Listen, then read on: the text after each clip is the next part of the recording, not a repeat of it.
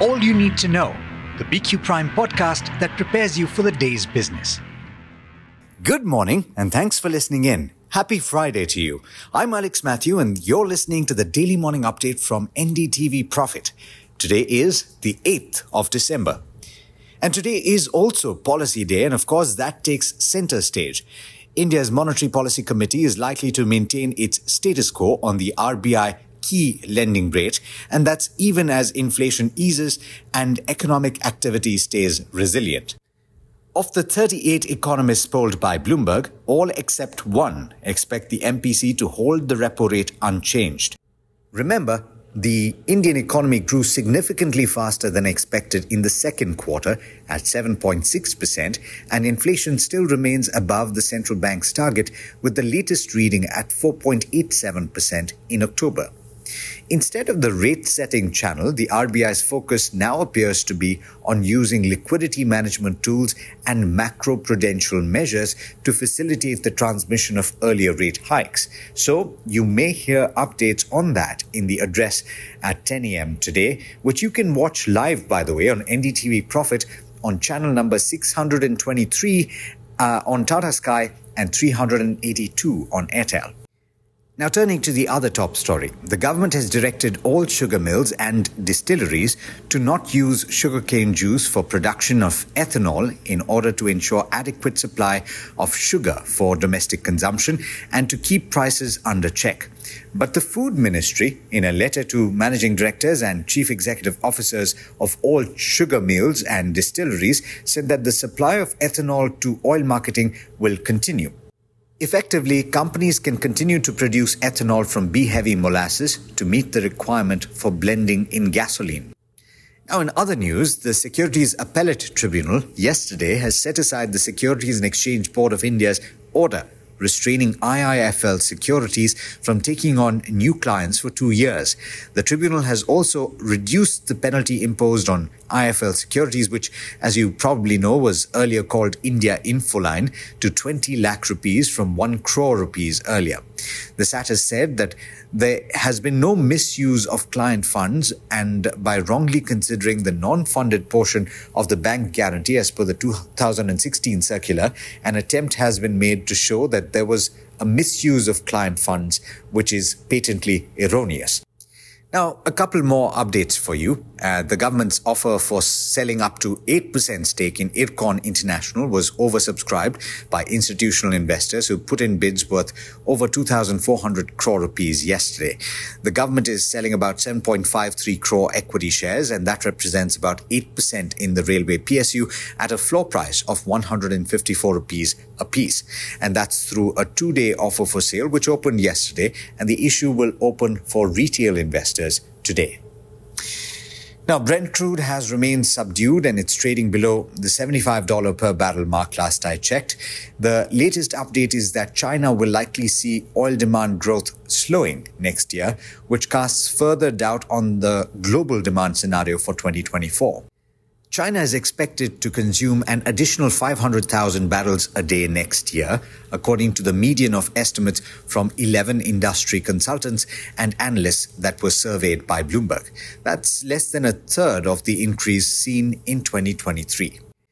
And finally, tracking the latest data from the US, applications for jobless benefits rose last week, but the overall number of people in the US collecting unemployment benefits fell after hitting their highest level in two years last week. Claims for unemployment benefits rose by 1,000 to 220,000 for the week ended the 2nd of December. That was in line with analyst expectations. Of course, traders will be watching for the jobs data later today. Now, in international markets, US stocks gained with the Nasdaq Composite climbing over a percent and the S&P 500 and Dow gaining about 0.8 and 0.2 percent respectively. And I'm seeing a mixed trade in the Asia Pacific region at the start, with the Nikkei 225 down over a percent as questions emerge about the direction of monetary policy there. And with that, it's over to Niraj Shah for the trade setup for the day in India. Morning, Niraj. How's it looking today? Good morning, Alex, and well, wishing you, me, and everybody else a great launch at NDTV Profit. The first time that we are doing the podcast under that ages, and may it uh, may it continue to do what it has done all these years. Uh, some sometimes we can proudly say about good work that we've done.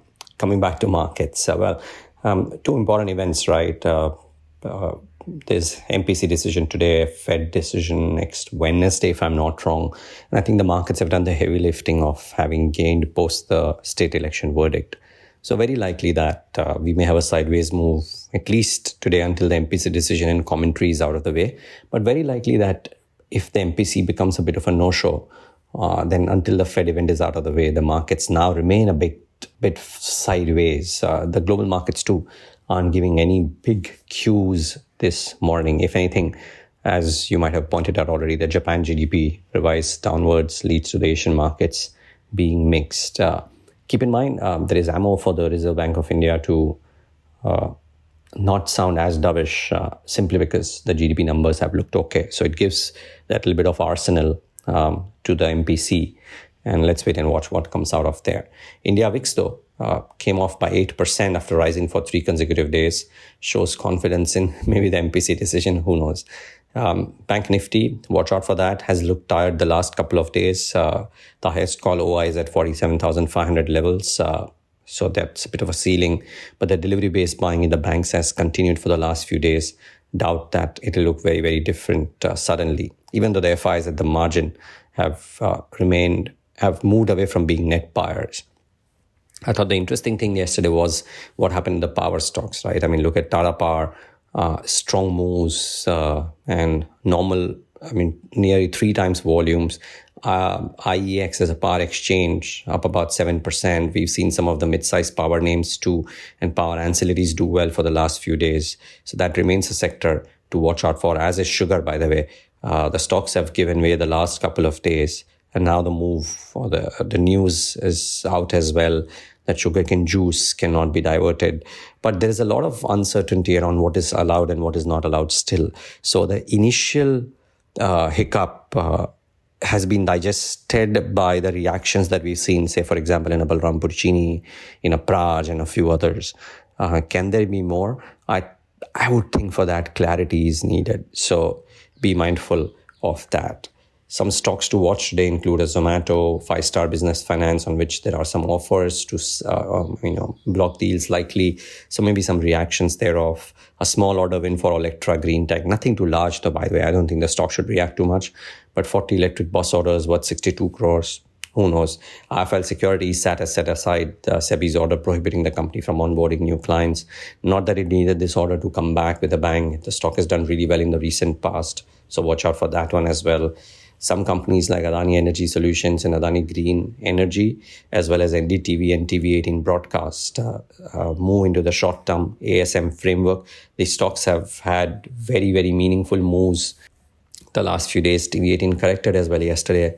Let's see if this uh, has more impact on these stocks as well. So, clutch of things to watch out for both sectorally, sectorally, excuse me, thematically, and from a news perspective.